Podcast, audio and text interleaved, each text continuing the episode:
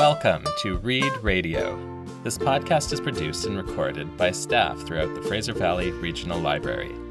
Here we present our recommendations on anything and everything from our collection for your reading, viewing, and listening enjoyment. We post new episodes to our website and SoundCloud every two weeks. Hello, my name is Dana Ianson. I'm a librarian at the Fraser Valley Regional Library and the Reading Link Challenge coordinator.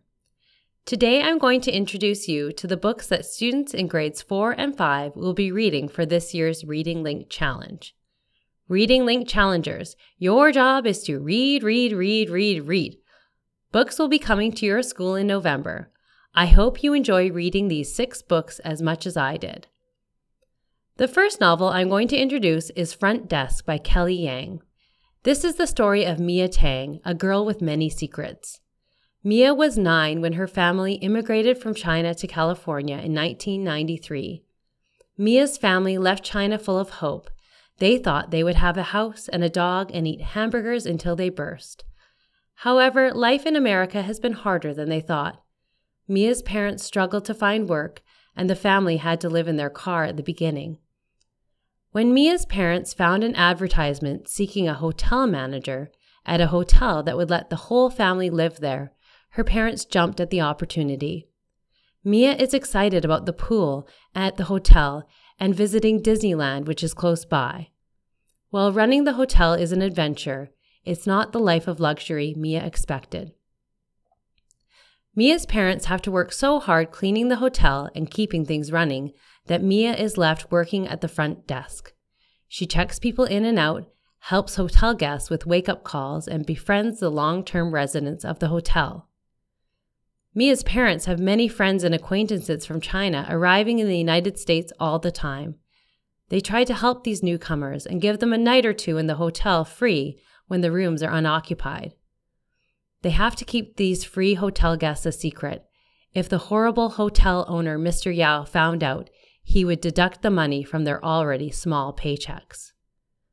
Despite this grueling work school schedule, Mia still has time for her passion, writing. Mia loves English and uses her interest to help residents and the newcomers. When she learns about a writing contest that has a grand prize of a hotel, she thinks she can do the ultimate good deed and make their family better off for good. Roughly based on the author's life, this book is full of heart, empathy, compassion, and action. Book number two is Kenny and the Dragon by Tony DiTerlizzi. Dragons are fierce, fire breathing, deadly creatures, right? Well, I thought so until I met a dragon named Graham. Kenny and his family live on a farm outside of a quiet village. When Kenny's father comes home and tells Kenny there's a dragon on their property, Kenny springs into action. Kenny has read everything he can about dragons. He knows they are sinewy, fierce, fire breathing monsters. Kenny quickly slaps together makeshift armor and heads out to find out what the dragon's intentions are. What Kenny finds doesn't match anything he's read. The dragon, named Graham, spelt with an E, is rounder, hairier, and scruffier than anything pictured in his books. Graham has never killed anything in his life. He prefers reading and discussing books to burning down castles. Kenny is so excited to tell his friend, the bookstore owner George, about this new kindred spirit living in the countryside. But when he reaches the village, he finds this printed in the newspaper Dragon spotted in Roundbrook, infamous scourge seen on Shepherd's Hill. Fear not, citizens, extermination is imminent. Worse yet, George is a retired knight, and as the kingdom's number one dragon slayer, the bookseller has been called out of retirement by the king to kill the dragon as soon as possible. With everyone whipped up into a dragon mad frenzy, how can Kenny convince the townspeople to ignore their prejudices and get to know this dragon? This fantasy comes with fabulous line drawn illustrations and is a quick read for anyone, dragon, friend, or foe. Book number three is Where's Burgess by Laurie Elmquist. Victoria based author Laurie Elmquist saw a lost frog poster on a camping trip and was inspired to write this book. Reese Hansen's frog is missing, so he makes a poster. It says Lost Frog, answers to Burgess, might be scared. He includes his phone number and puts the poster up around the neighborhood. No response, or not the kind that Reese was hoping for. When a class bully sees the poster, he uses it as an excuse to make fun of Reese. To Reese's aid comes Aaron, class oddball who wears a bathrobe to school. Reese not only misses his frog, but also his father. His parents recently separated, and his dad moved out of their Victoria home and is now living in Vancouver, a ferry ride away. Reese's new friend Aaron turns out to be more than an oddball in a bathrobe. He is a devoted friend that helps Reese search for Burgess. When Aaron needs help learning how to ride a bike, Reese is keen to help him. Through this friendship and the support from his mom, sister, and dad, Reese learns that families are resilient when things change, and although he might not be able to replace Burgess, he can find other things that make him feel happy. I found Reese's family sweet and relatable and liked reading their stories in places I've visited. Book number four is called Loot by Jude Watson. Loot is a fast paced novel centered around March, a 12 year old with a notorious jewel thief for a dad. March's childhood has been unusual. March was homeschooled, if you could call it that.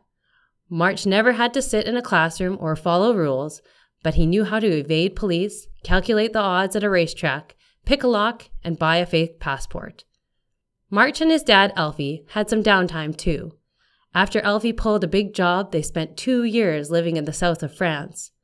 But most of March's life has been spent bouncing around Europe and the States, never putting down roots and never getting to know any other family members. Then a terrible accident changes March's life forever. During a heist in Amsterdam, Elfie, his dad, falls from a roof, or was he pushed, and lies dying on the cobblestones at March's feet. Elfie's last words seem to be a riddle. He says, Wait one month, find jewels, stick, rag, follow falls to day. Nothing makes any sense to March. March doesn't waste any time, and he does what he's been trained to do.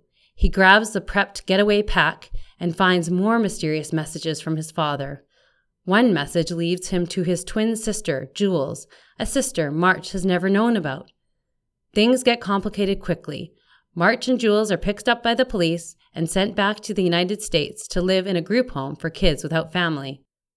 In the home, March and Jules start to unravel what Elfie was trying to tell them.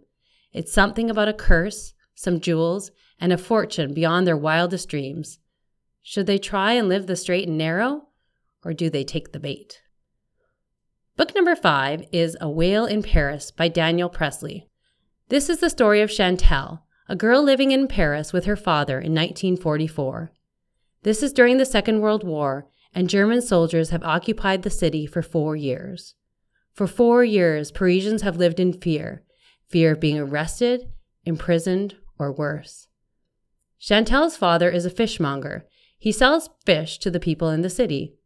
Before the war, they would get fish from Normandy to sell, but now, with the German soldiers restricting travel, Chantal and her father fish in the Seine, the river in the middle of Paris, trying to get some food for them and a little extra to sell. One night, Chantal and her father are fishing. Chantal is bored and starts to play her ukulele. A strange sound comes from the river. At first, Chantal thinks it could be a submarine. Maybe the Americans are coming up the river to fight against the Germans.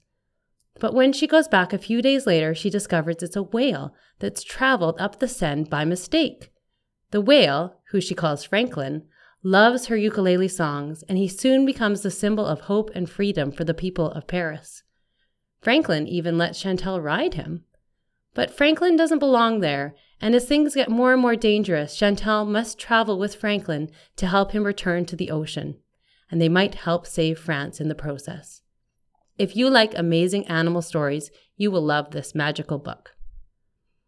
The last book I'll introduce is The Losers Club by Andrew Clements. Sixth grader Alec can't put a good book down.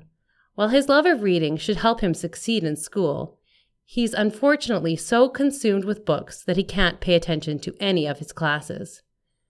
This year, his teacher puts the ultimate threat in front of him.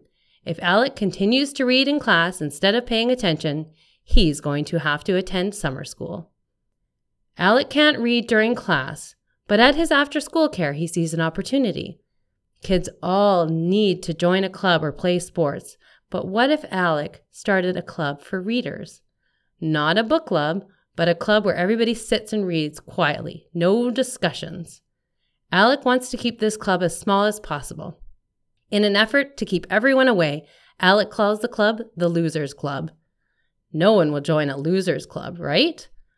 But as more and more kids find their way to Alec's club, including his ex friend turned bully and the girl Alec is starting to like, Alec notices something. Real life might be messier than his favorite books, but it's just as interesting. With the Losers Club, Andrew Clements brings us a new school story that's a love letter to books and to reading, and that reminds us that sometimes the best stories are the ones that happen off the page. So, those are your six books. Happy reading, everybody, and we will see you soon. That's our show for today. Thank you for listening. We're happy to share our recommendations and hope you keep coming back for more. Find us on Facebook, Twitter, and Instagram. And join us next time for another episode of Read Radio.